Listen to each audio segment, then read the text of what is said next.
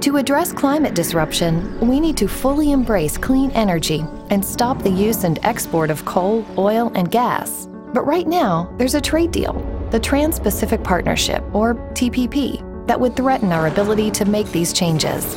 The United States and 11 other countries in the Pacific Rim are negotiating this secret trade deal. TPP negotiations are closed to the public, but open to select corporate executives. So it's no surprise that the TPP would give broad new rights to coal, oil, gas, and other multinational companies. They could sue the U.S. government in secret trade courts over laws and policies that reduce their profits.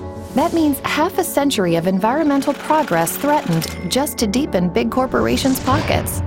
Similar trade deals like NAFTA have favored corporations over countries. Under these pacts, corporations have challenged the laws in over 100 countries, increasingly attacking policies that protect our air, water, and climate.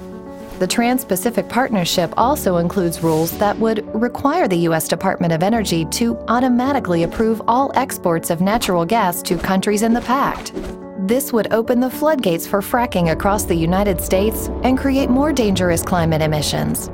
This is just some of what we know about the TPP. What lurks in the shadows of the pact may be even worse.